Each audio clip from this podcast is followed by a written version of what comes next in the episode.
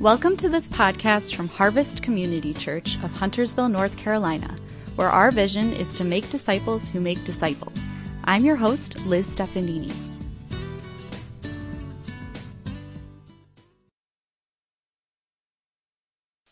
Good morning.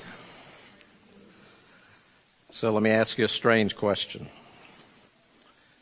How many of you have ever ridden on one of those mechanical bulls? How many, and your back still is surviving? No, no.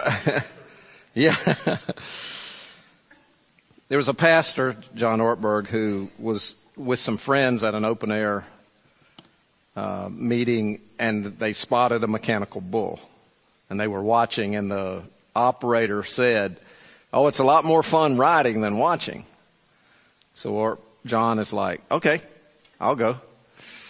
And he was going to hop on there and the guy explained to him, he said, now, there are 12 levels, just so you know. There, there are 12 levels of, you know, one is the easiest all the way up to 12. It's like, okay, okay. So listen, I, I want, I want you to hear some of how John describes this experience. He gets on the bull, it's jumping around, you know, moving around. He said, you know, make sure you get to the center of gravity, follow the bull, blah, blah, blah, all that kind of stuff. He says, my arms were flailing around all over the place. I just hung on. And finally the bull slowed down and stopped and I was still on the bull. It wasn't pretty, but I made it. I imagined how surprised the operator of the bull would be that I had triumphed. So I looked over at him and he looked at me Shaking his head, he smiled and said, nice job. That was level one. the point, there's always room to grow. There are always levels of growth. And that's true whether you're riding a mechanical bull or you're in your career or you're talking about your spiritual life. Spiritual life is always about growing to be more and more like Christ. And so today I want to invite your attention to 1 Corinthians. There's a group of people in a city called Corinth that needed to learn this. They were, let's say they were, they were Christians, but maybe they were riding on level one of the bull. And Paul wanted them to move up to level two and three and four and all the way up to chapter 12. We're, we're doing this series called Living Letters. Never done anything quite like it, uh, here at Harvest, but each week we're taking one of the 13 letters of the apostle Paul and we're doing the whole thing. And so if you would like uh, a journal, uh, these are out in the lobby. If you want to read along through the week and help prep for it, we have some of these available for you as well. So here's the background of, of 1 Corinthians. While Paul was ministering in Ephesus on his third missionary journey, he, he learned that the church in Corinth that he had founded, he spent like 18 months in Corinth on his second missionary journey. While he's in Ephesus on the third journey, he learns that Corinth was divided and it was immature. So he wrote them a letter that covered a wide variety of topics. This, you know, we have in our New Testament, we have 1 Corinthians and 2 Corinthians. Paul probably wrote maybe as many as four letters back and forth to the Corinthians. We, two of them have been preserved for us in the Bible. Um, but we're going to look at 1 Corinthians. And 1 Corinthians really in many ways is unlike any of the other 13. Almost all of the other 13 letters, there's a sustained argument. Paul is really trying to get at one major theme or maybe a, a joining of two or three themes and he, he, he just drives home in a lot of ways. But in 1 Corinthians, you don't really have that. He, he goes from topic to topic to topic, just back and forth. He covers this and then he covers that. and he covers the other. And some of these are topics that he learned about and knew about and wanted to cover. And, and some of them were topics that they had asked him about. Obviously they had asked Paul, hey, what about such and such? So that's the background of 1 Corinthians. And as we get here, let me give you like a 30 second uh, theological point about sanctification. Sanctification the word sanctification is, means growing to become more and more like Christ. And if you are a Christian today, and if I were to ask you, are you sanctified? If you answered yes, you would be right. If you answered no, you would be wrong. Maybe you say, yes, I am, but my wife isn't. That would not be a good answer. But if you answered not yet, that would also be right. So there's, there's a, there's a sanctification that happens for every Christian. The minute you're saved, you're perfect. You're forgiven. Your standing before God is absolute. But then there's progressive sanctification where day by day and week by week and year by year, you grow to become more and more and more like Jesus Christ. That is what 1 Corinthians is about. In fact, that's what really, in one sense, all of Paul's letters are about. They're about helping people develop these people who are already perfect, but who aren't living perfect yet. to learn to grow to be more and more like Christ. And, and that's all of us, right? We're, we're, if you're a Christian today, you're perfect. Not that you're sinless, but in God's sight, you're perfect. And yet, we all know, right, that in the practical, every day, we, we still sin, we still fall, we still need to grow, and that's what this letter can help us do. And what I want to do with this letter, and this is on your outline sheet, I, I see some evidences, in fact, and these aren't all of them, but these are kind of the main ones. I see five evidences of spiritual immaturity that Paul addressed in 1 Corinthians. And we're going to walk through these. There was divisions over following leaders. Secondly, there was sexual immorality. Third, there was the use of liberty. How do I use my liberty, my freedom in Christ? Then there was idolatry and desiring evil. And then there was not understanding what it means to be a member of the body of Christ and to serve the body of Christ. And so these are the five areas. We're going to just take a quick look at each one of those areas. And then when we're done with the message, we're going to have a prayer time and we're going to pray that God will help us grow in those areas. But I want you to help me today with some hand motions, okay? So we'll do these all the way through. So first of all, if you'll take your right hand, or if you're left-handed, I guess you can take your left hand, and put it out in front of you like that. Just like you're looking at it. Alright? That's your mirror. Okay, that's your mirror. That's when you're looking at yourself. That's when your focus is on you. Okay? So we're gonna examine how many times the Corinthians were looking at themselves and how many times they should and shouldn't. Alright, so that's that. Alright? The second one is sometimes you need to look around at others. So look, get your binoculars ready and just look, look around at others. All right. Focus on others for a minute. All right. All right. So you got it. You got it. Here. This is, this is your mirror. All right. Put your mirror up. Okay. Look around at others. Okay. And then looking at God, focusing on God. So let's just do like this. Let's just focus on God is like this. Okay? All right, so let me test you. Let's see. Let's just see. All right, what, what does it look like when you're focusing on yourself? Got it? How about when you're focusing on others? All right, and how about if you're looking at focusing on God? Okay, there you go.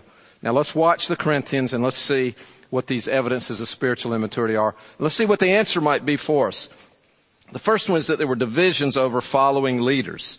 Beginning in chapter 1, verse 10, Paul said, I appeal to you, brothers and sisters, in the name of our Lord Jesus Christ, that all of you agree with one another in what you say, and that there be no divisions among you, but that you be perfectly united in mind and thought. My brothers and sisters, some from Chloe's household have informed me that there are quarrels among you. What I mean is this.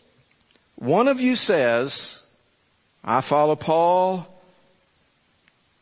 and another, I follow Apollos, another, I follow Cephas, still another, I follow Christ. Okay, Paul was the church planter, right? Apollos was a minister also. Cephas, that was Peter. Peter had been used by God and Christ. And some were saying, no, I, I follow Paul or I follow Apollos. I follow Cephas. I follow Christ. And how does this happen today? I, I'm, I don't usually hear people say, well, I follow so and so as opposed to following Christ. But you know, this morning in the hall, I saw, heard some kids going up and down the hall and one of them said, I follow Pastor Jerry. And the other said, well, not me. I follow Pastor Corey. And the third one said, well, I really follow Pastor Jim. And then the youngest one said, no, I follow Christ. no, they really didn't say that. It sounds kind of silly, doesn't it? But somehow their attractions, their focus wasn't on Christ. Right? They, they should have been doing this, right? But what were they doing? that's, that's exactly right. They were, they were looking at others. They were looking at these leaders. They were focusing on them. And what does Paul say to them? Notice his prescription beginning in verse 13. Is Christ divided? Was Paul crucified for you? Were you baptized in the name of Paul? You're still worldly. For since there is jealousy and quarreling among you, are you not worldly? Are you not acting like mere humans? This is verse 4 of chapter 3. For when one says, I follow Paul, and another, I follow Apollos, are you not mere human beings after all? Or what after all is Apollos and what is Paul? Only servants through whom you came to believe, as the Lord has assigned to each his task. Notice what Paul says. I planted the seed, Apollos watered it, but God has been making it grow. So neither the one who plants nor the one who waters is anything, but only God who makes things grow. The one who plants and the ones who waters have one purpose and they will each be rewarded according to their own labor. For we are co-workers in God's service. You are God's field, God's building. Hey, uh, I, I, can speak on behalf of our pastors here, Pastor Corey, Pastor Jim. We really appreciate the way harvesters treat us and love us and respect us and help us. But we have no desire for any of you to follow us or to put us on a pedestal. We're just like you. We're followers of Christ. And the only way we would say follow us is what Paul said, and that is follow me as I follow Christ. They had a problem with that. And that was an evidence of their spiritual immaturity. So they needed not to do this. They needed not to focus on people. They needed to put their focus on Christ. That was the solution. The solution to spiritual immaturity that, res, uh, that is reflected in divisions is unity. It's focus on Christ. Focus on the cross and focus on God rather than on human leaders. I think not focusing on human leaders, again, we're called in the Bible to respect human leaders and to submit to them and to pray for them and to love them, but we're not called to put them on a pedestal. We're not called to create divisions because we follow them so much. We're called to follow Christ.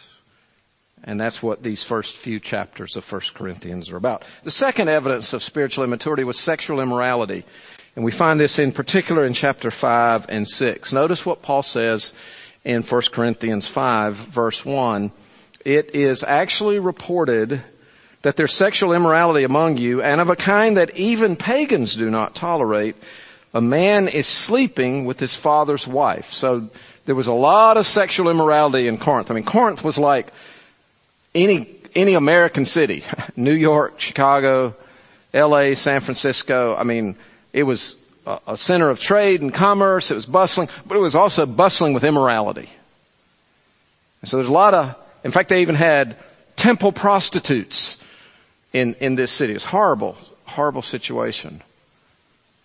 So pagans, those who didn't know God, were very involved in immorality. And Paul says, you know what? Something's happening in the church. A man is with his mother-in-law, sleeping with his father's wife. And what, how did the Corinthians respond to it? Were they broken up over it? Were they praying for him? Were they loving him? Were they trying to purify him? No, you are proud. Shouldn't you rather have gone into mourning and have put out of your fellowship the man who has been doing this?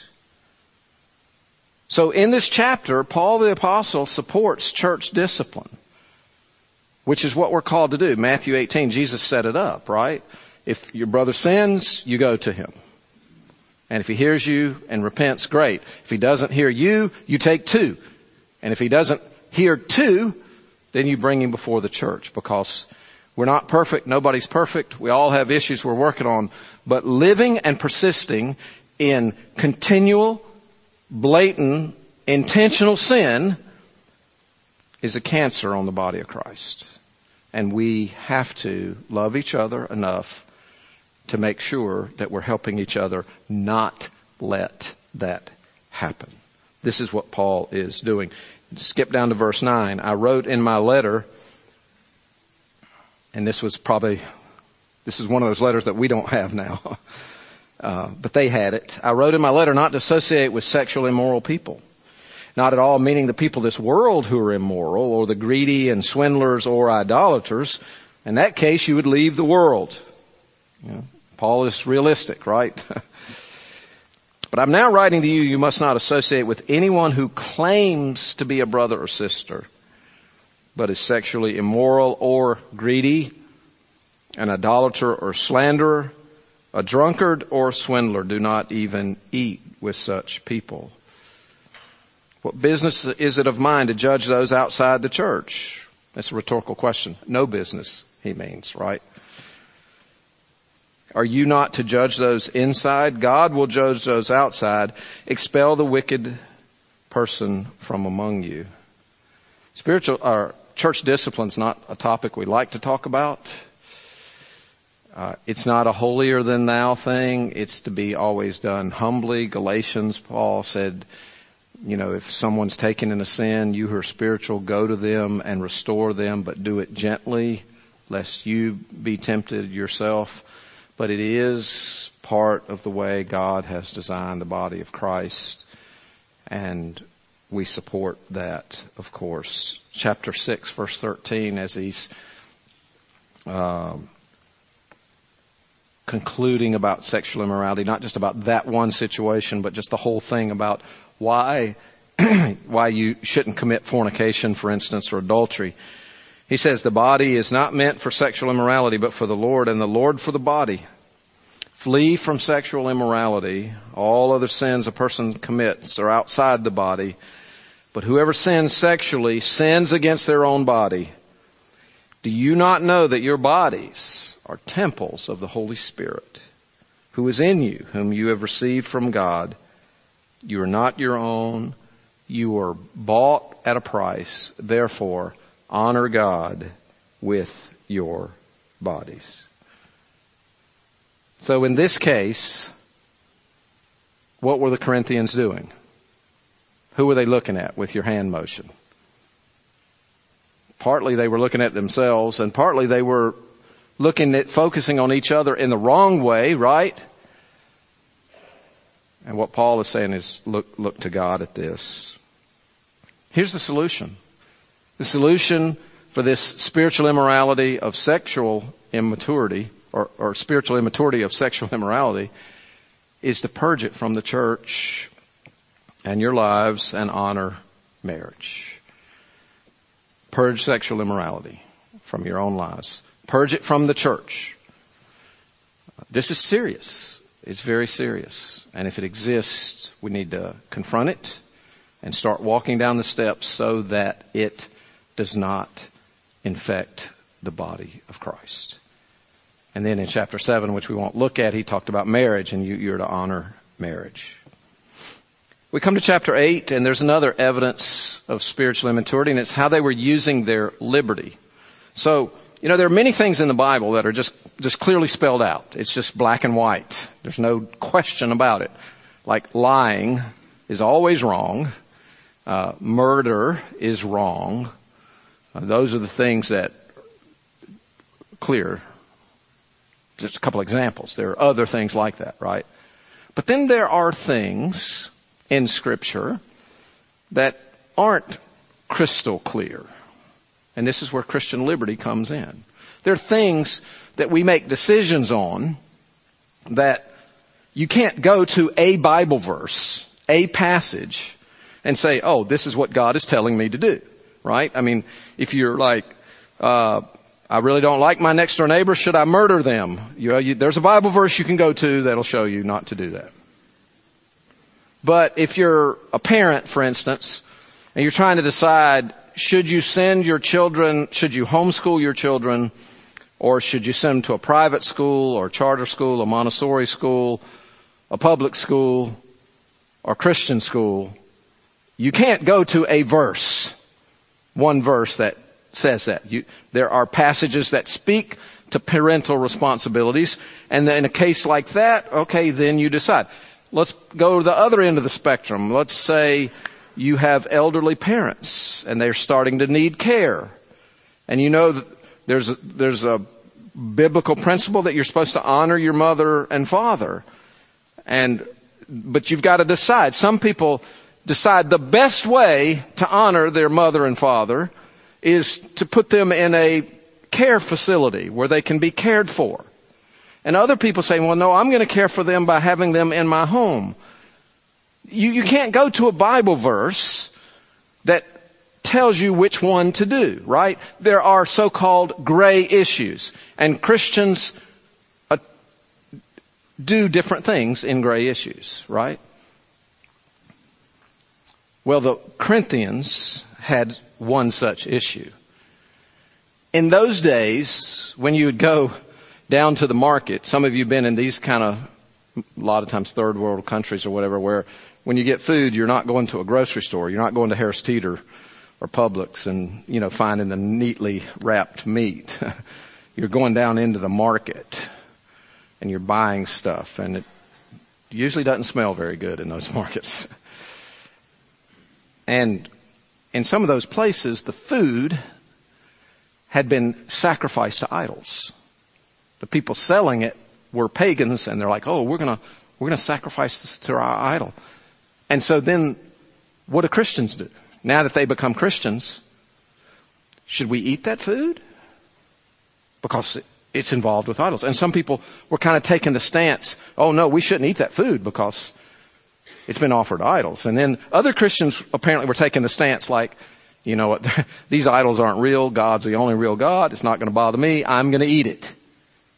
Right? This is an example. How do they use their liberty? Do you say, well, I'm going to eat and everybody should eat and I'm going to judge those who don't eat? Or do you say, I'm not going to eat and everybody should not eat and I'm going to judge those that, how do you handle all of these kind of things? Well, Paul addresses it. Chapter 8, verse 8. Again, we're just hitting the high points. Food does not bring us near to God. We're no worse if we do not eat and no better if we do. Be careful, however, that the exercise of your rights does not become a stumbling block to the weak. For someone with a weak conscience sees you with all your knowledge eating in an idol's temple. Won't that person be emboldened to eat what is sacrificed to idols? So this weak brother or sister for whom Christ died is destroyed by your knowledge. See what he's saying? You know that there's no such thing as an idol, so you go on and eat that food, but you know that your brother or sister doesn't have that knowledge. You've got the knowledge and you're like, I'm going to do it anyway. They don't know it. They go to do it. And for them, it would be a conscience issue. Verse 12, when you sin against them in this way and wound their weak conscience, you sin against God or against Christ. Therefore, if what I eat causes my brother or sister to fall into sin, I will never eat meat again so that I will not cause them to fall. And so here in 813, Paul establishes the principle that sometimes we should give up some of the things we have freedom to do for the benefit of others. Now, it gets tricky. It's not like you can't make all of your decisions based on other people because there are some people that are going to be, a, a, a, quote, offended. They're going to be upset. But that's not what a biblical stumbling block or a biblical offense is. It's not just that somebody's going to disagree with you. It's somebody who actually would be led to do something that would be harmful for them. And then in chapter 9, Paul showed them how he put this principle into, into practice in his own life. He said, though I'm free and belong to no one, I've made myself a slave to everyone to win as many as possible. To the Jews, I became like a Jew to win the Jews. To those under the law, I became like one under the law, though I myself am not under the law, so as to win those under the law. To those not having the law, I became like one not having the law, though I'm not free from God's law, but under Christ's law so as to win those not having the law. To the weak I became weak. To win the weak I have become all things to all people, so that by all possible means I might save some. I do this all for the sake of the gospel that I may share in its blessings. You see what Paul is saying? Do you see what his solution is? His solution to this issue about how you use your liberty is surrender your rights for the benefit of others, like Paul did. Surrender your rights. So, remember our three things the, the mirror, the, this, and this. What were the Corinthians doing here in this issue of liberty? What were most or many of them doing?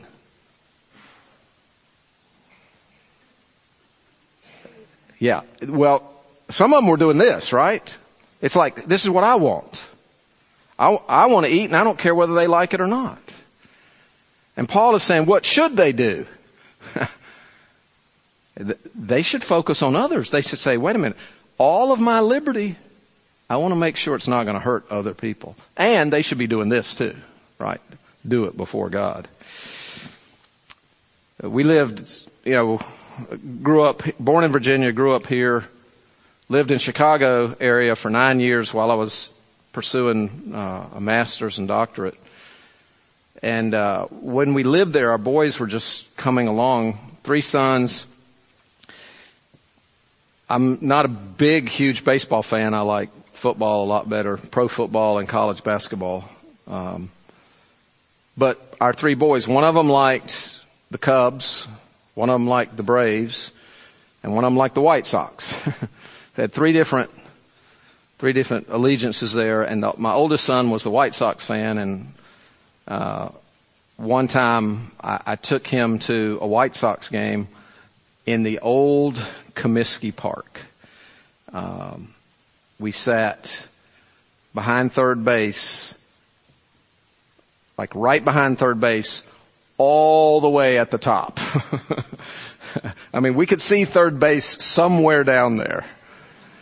But we were literally on the very top row. And I'm like, we got there, it was an afternoon game or something, and I'm like, Jonathan, look, there's, you know, look at all those empty seats. I said, you want to move down? You want to get, no, no, he liked being on the top row. Well, Comiskey Park was named after Charles Comiskey, uh, who owned Chicago White Sox. And he, Charles Comiskey was a part, he didn't do the scandal, but he was a part of the scandal that happened in 1919. with the Chicago White Sox. Some people call them the Black Sox.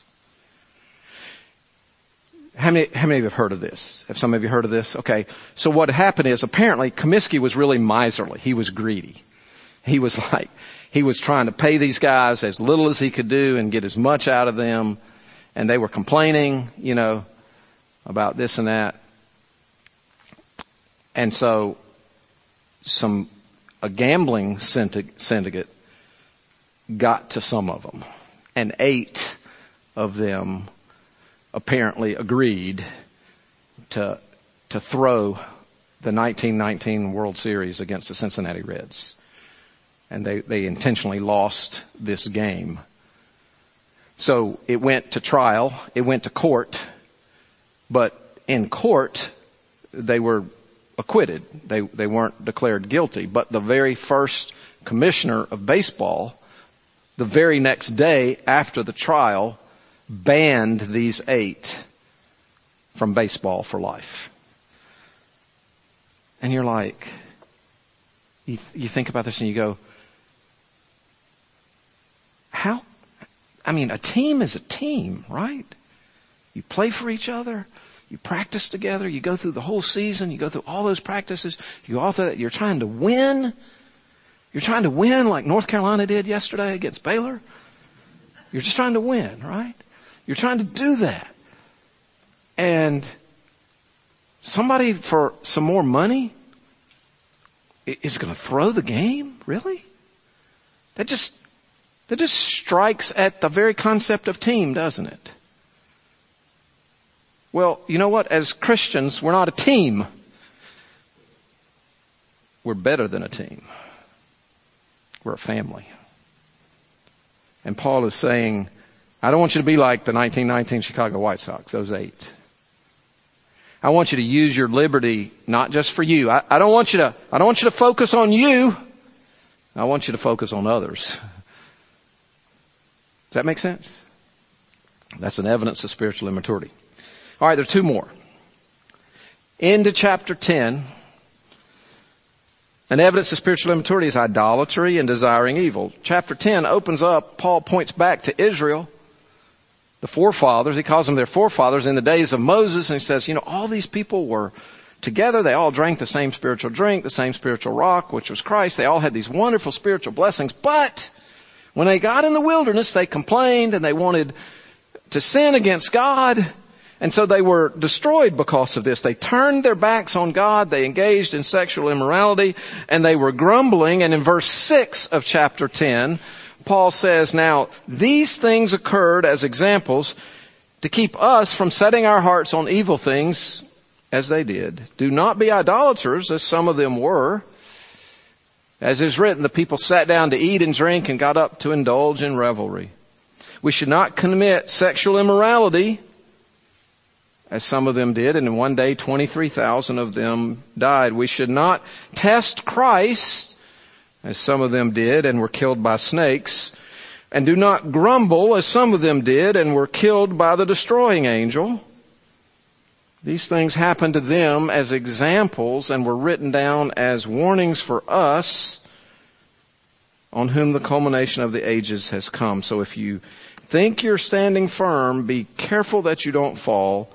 No temptation has taken you or overtaken you except what is common to mankind, and God is faithful. He will not let you be tempted beyond what you can bear. But when you're tempted, He'll also provide a way out so you can endure it. What do we do in temptation? I mean, we're all subject to temptation. We're human. What do we do when it comes? I can tell you what not to do. Don't do this. Don't think about what you want in that moment. Think about God and focus on Christ. And that will help you overcome those temptations.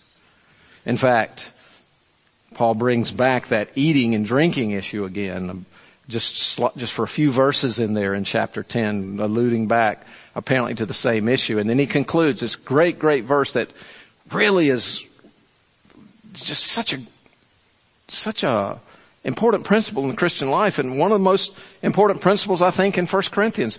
Whether you eat or drink or whatever you do, do all to the glory of God. This can guide us in everything. It can guide us in those things that aren't explicitly spelled out. Am I living today to the glory of God? Am I trying to bring glory to God? So the solution is to flee idolatry and do everything for God's glory. Flee idolatry and do everything for God's glory. Uh, speaking of baseball, um, I was with a 17 year old a couple of weeks ago. Really impressive young guy that I hadn't spent any time with in a while, but he's a really, really good baseball player. Uh, and I, I just asked him, I said, hey, what, what's going on with baseball? Who you playing for? Are you going to do anything with it after you graduate? And this and that and the other. And I know he loves baseball. He's been playing it for a long, long time, and I know he's really good at it. And he said, well, he said, I want to. We said, it just kind of depends on what God wants for me. He said, I'm kind of, I'm learning not to just play baseball for my glory, but for God's glory. I thought, wow, yeah, that's cool. Well, there's one more, one more evidence of spiritual immaturity that Paul talks about. And that's not understanding what it means to be a member of and serve the body of Christ. It, long, long sustained issues in chapters 11, 12, 13, and 14. In chapter 11, Paul gives them guidelines about public worship, including what happens uh, with with men and women and what happens in the Lord's Supper. And then in chapter 12, 12, 13, and 14, he really gets dives into the the issue of spiritual gifts because different people were exercising gifts and they were being selfish like even at going back to the Lord's Supper, some of them were actually just eating and not worrying about waiting for everybody else. That was selfish. They were focusing on themselves. But in, in, the use of spiritual gifts, they were, they were looking at their gifts for themselves. They were thinking, this is my gift. and I'm pursuing gifts for me. So even in something as valuable as spiritual gifts, selfishness can creep in. When you become a Christian, God gives you at least one spiritual gift that's designed to help the body of Christ. It might be teaching, it might be serving, it might be encouraging, showing mercy, or just many. There are many, many different lists of spiritual gifts. And God gives everybody, every Christian one or more. And as humans, sometimes we can start thinking about them in selfish ways, and that's what Paul is addressing here. Look at some of the words that are at the heart of the discussion. Chapter 12, verse 12. These people, like in the public assembly, some were like speaking in tongues, but there was nobody there to interpret it. And he said, no, that, that's not supposed to be that way. Prophecies should only be given when, when it can be judged and things like that. Just as a body, though one has many parts, but all its parts, all its many parts form one body, so it is with Christ. For we were all baptized by one Spirit so as to form one body, whether Jews or Gentiles, slaves or free, we were all given the one Spirit to drink. Even so, the body is not made of one part, but of many. Just, just like your human body, right? You got fingers, you got hands, you got livers, you got spleens, you got hearts, kidneys, feet, hair. Some have hair. Some have more hair than others. One, many parts, one, one, one body. In verse 24, God has put the body together, giving greater honor to the parts that lacked it so that there should be no division in the body, but that its parts should have equal concern for each other. If one part suffers, every part suffers with it. If one part is honored, every part rejoices with it. Now you are the body of Christ, and each one of you is part of it. Every one of you is just as essential to the body of Christ as every other part of the body of Christ. Now, again, as humans, we, we tend to elevate certain gifts and people and say, oh, they're more important. Not, not in God's eyes. And right out of this, chapter 12, comes that great love chapter, chapter 13. Often read at weddings and so forth, and it's a great chapter on its own. But think about where 1 Corinthians 13 appears. right in between chapter 12 and 14. right? So all of this, you're one, you're one body in Christ, and if I speak, chapter 13, in the tongues of men and of angels, but do not have love, I am nothing. I am only a resounding gong or a clanging cymbal. If I have the gift of prophecy, you see, they were, they were elevating certain sign gifts like, oh, tongues and prophecy. Oh, those are more important, right? Because they're really supernatural as opposed to just somebody who comes along and puts their arm around somebody and encourages them, right? They were elevating them, but they weren't exercising love. So, so Paul attacks those two or addresses those two. Tongues in verse one, prophecy in verse two. If I have the gift of prophecy and can fathom all mysteries and knowledge, and if I have a faith that can move mountains, but do not have love, I am nothing. So here's the solution.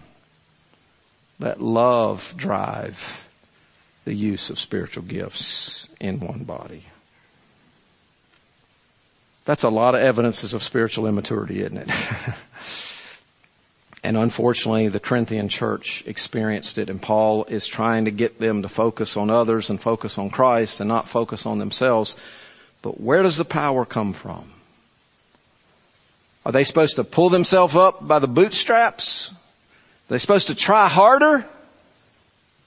Well, no. We go into chapter 15 and the answer is the power comes from the gospel. The power to change comes from the gospel. Now, brothers and sisters, I want to remind you of the gospel I preached to you, which you have received and on which you have taken your stand. And brothers and sisters, I want to remind you of the gospel today too. By this gospel you are saved if you hold firmly to the word I preach to you. Otherwise you have believed in vain. For I, what I received I passed to you as of first importance that Christ died for our sin according to the scriptures, that he was buried, that he was raised on the third day according to the scriptures, and that he appeared to Cephas and then to the twelve, and after that he appeared to more than 500 of the brothers and sisters at the same time, most of whom are still living, though some have fallen asleep. And then he appeared to James, then to all the apostles, and last of all he appeared to me as to one abnormally born. That's the gospel. And if you believe it and keep believing it, not that you have to keep yourself saved, but a saving faith is a lasting faith. If you believe that you're sinful and Jesus died for you, He was buried and rose again, you too will be saved. so hopefully you've believed the gospel and understood it. And that is the power of God in our lives to create all the change that He wants for us and we want for ourselves. So, what's in common? I, I gave you this list of five. What's in common? They're, they're very different from each other, but the solutions relate to Christ and others. If you put your focus on Christ, you put your focus on others, you'll mature spiritually and will mature as a body. The church will mature. In fact, this is God's word for us this morning. To mature spiritually, focus on Christ and others. To mature spiritually, focus on Christ and others. So, maturing spiritually is not this, right? It's this, and as appropriate, focusing on others to help them. It's this. You, it's okay if you take your hand signals home with you this morning. Those are free. Jonathan Edwards said, resolved. He had these different resolutions. One of them was resolved that all men should live for the glory of God. resolve second that whether others do or not, I will. I think that's a great resolution. 1 Corinthians 10:31 whether you eat or drink or whatever you do do all of the glory of God. Let me close with this. Matt Woodley says that the average North American will spend about 88,000 hours or 40% of their time on earth working at a particular job. And then in addition to that job, there's all the other time that spent we spend doing things that are non-work related duties, like driving your car, changing a diaper, fixing a meal, helping a child with homework, studying for an exam, investigating proteins and amino acids, planting flowers, or standing in line at the DMV. And he says, we often separate between what we call the sacred and what we call the, the non-sacred, right? The sacred and the secular. And like sacred is when we're at church or praying. And everything else is in the secular. But he says, with, according to that typical split between the sacred and secular, 88,000 plus hours of our lives don't matter to God. With such a split, we're cut off from the glory of God's deep, joy-filled purpose for our lives. Here's the good news from the Bible. God did not invent the sacred, sacred secular split. We did. The Bible only talks about sin righteousness split or pride humility split. According to the biblical story, your whole life matters to God. All of it. Life is charged with glory, purpose, and goodness and is designed to be a joy filled offering to serve God and love your neighbor. So to mature spiritually, focus on Christ and others. Harvesters, Go do that this week to the glory of God.